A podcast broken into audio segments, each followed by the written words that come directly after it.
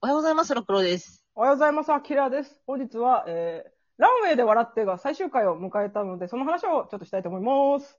はい。えー、あらすじというか、まあ、簡単なあらすじ。まあ、前回もちょっと喋ったんですけど、あのーまあ、背の低いモデルがいて、で、その子がパリコレ行くためにめっちゃ努力して、同級生にイクト君っていう超天才的なデザイナーがいて、うん二、人でパリコレを目指すぜっていう話です。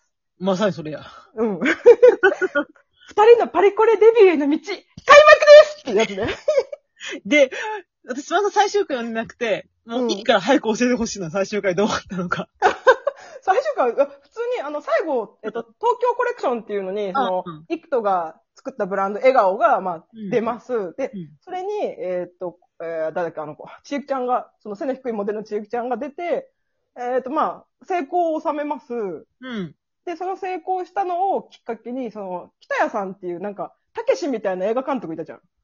うん。うん。北野たけしみたいはな。いはいはいそ。うあの人があれをきっかけに二人をモチーフにした映画を撮って、でそれがめっちゃバズって、うん。なんかトントントンみたいな感じになって10年後、パリコレに、みたいな感じ。え、ちょっと待って待って待って。え、一番、一番よくやられる10年後ってやつだ、ちょっと。そうそうそう。でもこれに関しては最後その作者のなんか対談みたいなのがあって、うん。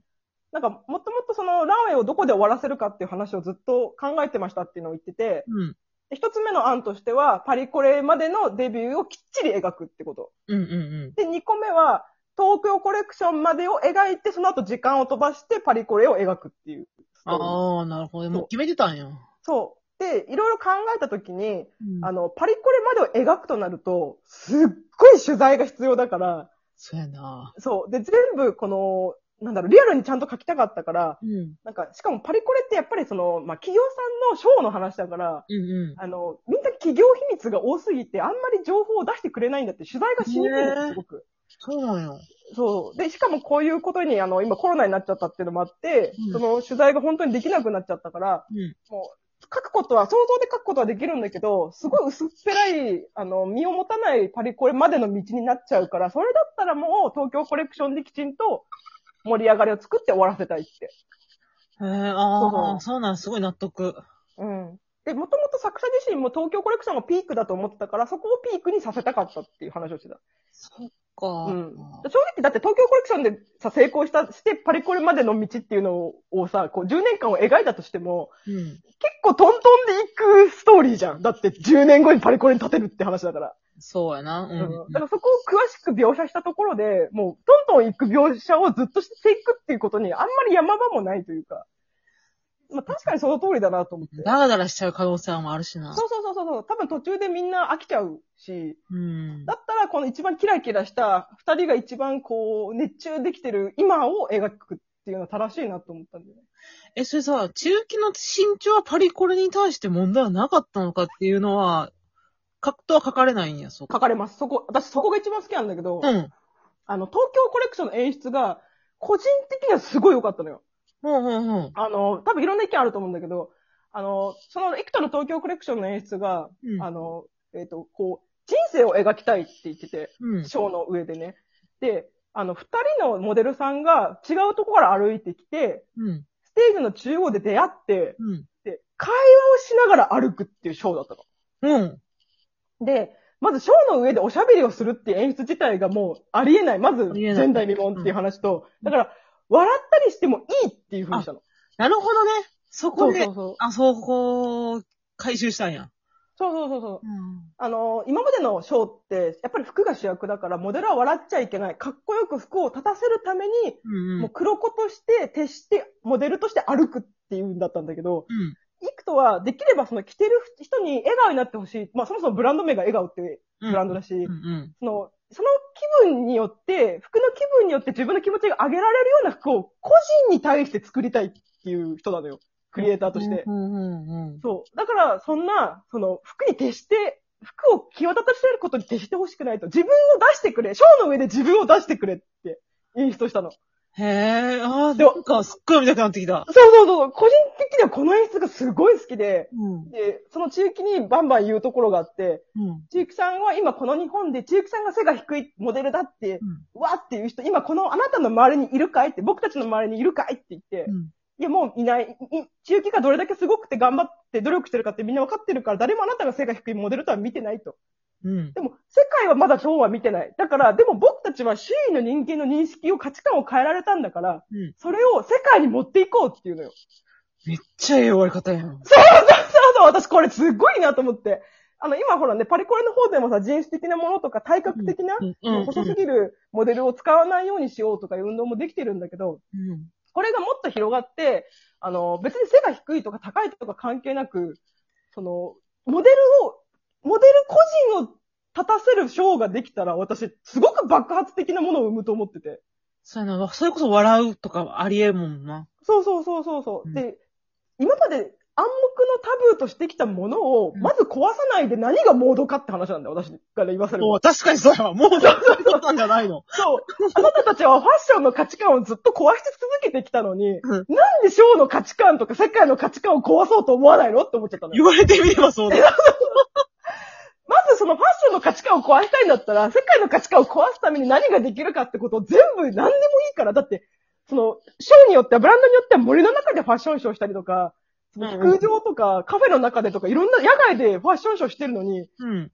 なぜモデルに関しては誰もメスを入れないのと思って。ほんまやわ。言われなきゃ気づかんかった、でも。そうそうそう。でもそれを一、漫画家が思いついたことも私はすごい感動したし、ぜうん。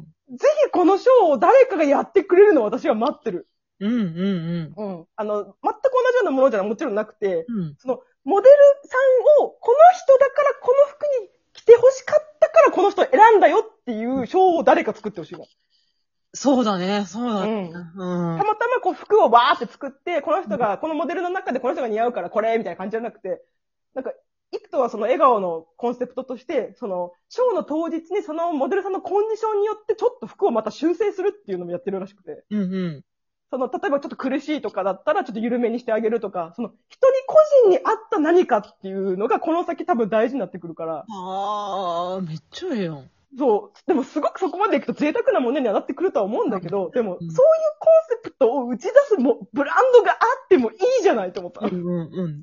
他が今まで古典的なことをしててもいいけど、そういうのもあってもいいじゃないっていう。そうそうそうそうそう。で、新しい価値観だし、すごくこう、なんか、寄り添ってくれるじゃん。すごく今っぽいと思ったの。個人に寄り添うっていう。うん。で、モデルさんもモデルさんでさ、あの人たち歩くマネキンじゃないからさ。 そう、人間よ。そうそうそう。うんで、私すごい思ってるのが、あの人たちさ、その、下着とかもつけないでさ、うんうん、出してフる。ァッションショーしてるじゃ ん。うん。で、あれ、ほほら、多分、ちえきちゃんとかに言えば、モデルなら当然、裸も、その、モデルの一部なんだよって言うけど、私は結構そこもカバーしてあげてほしいんだよね、この先。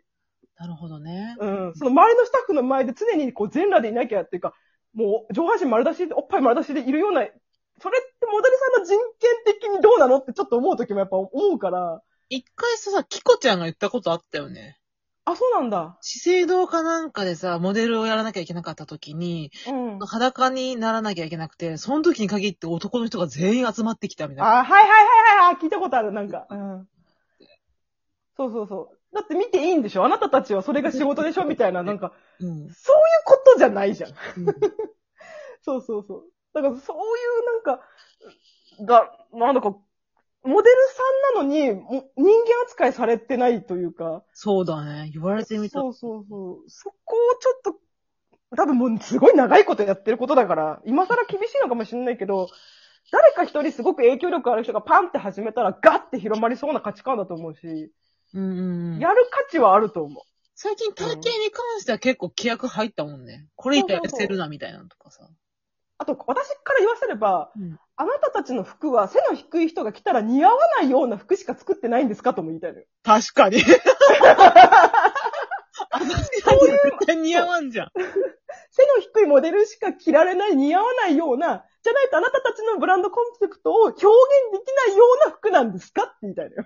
新低身長でも作れるようなものは作れないんですかと、逆に。そうそうそう。逆に、あの、この人だから、この身長の人だから似合うものとかあるわけじゃん。うん。なんか、それをさ、もっとバラバラに、逆に言えばほら、身長高くて悩んでる人もいるわけじゃん。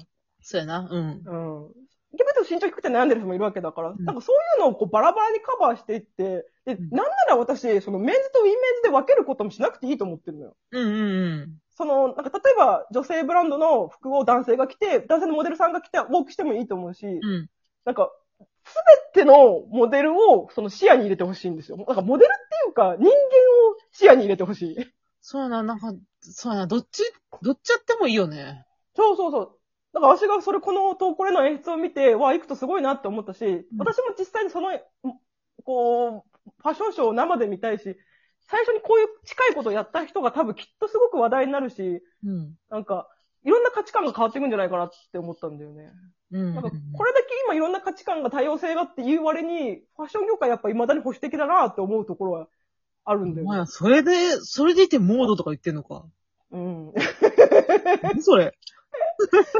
でももうやっぱこう、あるじゃん。やっぱずっとその世界にいるとさ、その中の常識みたいなのがあってうん、今更崩せない、崩したらいろんな、こう、なんだろうな、段取りが崩れていくとかあるとさ、なんか、あるんだと思うんだけなんだとど、思うけど、まあ確かに言われなかった私だって気づかんかったもん。モード、うんモード、あ、モードって言ったけど、もう、全然モードじゃねえじゃんと思って。だから、なんかこう、二人が価値観を変えてった、変えてパレッコレに立ったっていう、その、終わりがすごく良かったっていうのと、あとごめん、最後にこれだけ言いたいんだけど、うん誰がイクトと結ばれたかっていう話があ誰って、誰誰うん。これがね、すごい面白いんだけど、作者がうんうん、もともと、その、なんだっけ、自分の好きなヒロインとうん、その男の子が結ばれないと嫌な人なんだって、作者が。うんうん。だから、イクトの左手の薬指の描写はあるんだけど、うんあえて誰とは書いてないんですよ。え、何誰誰誰誰なのあの、だから、うんあなたの推しと結婚したと思っていただいて結構ですって言ってた。何それそう。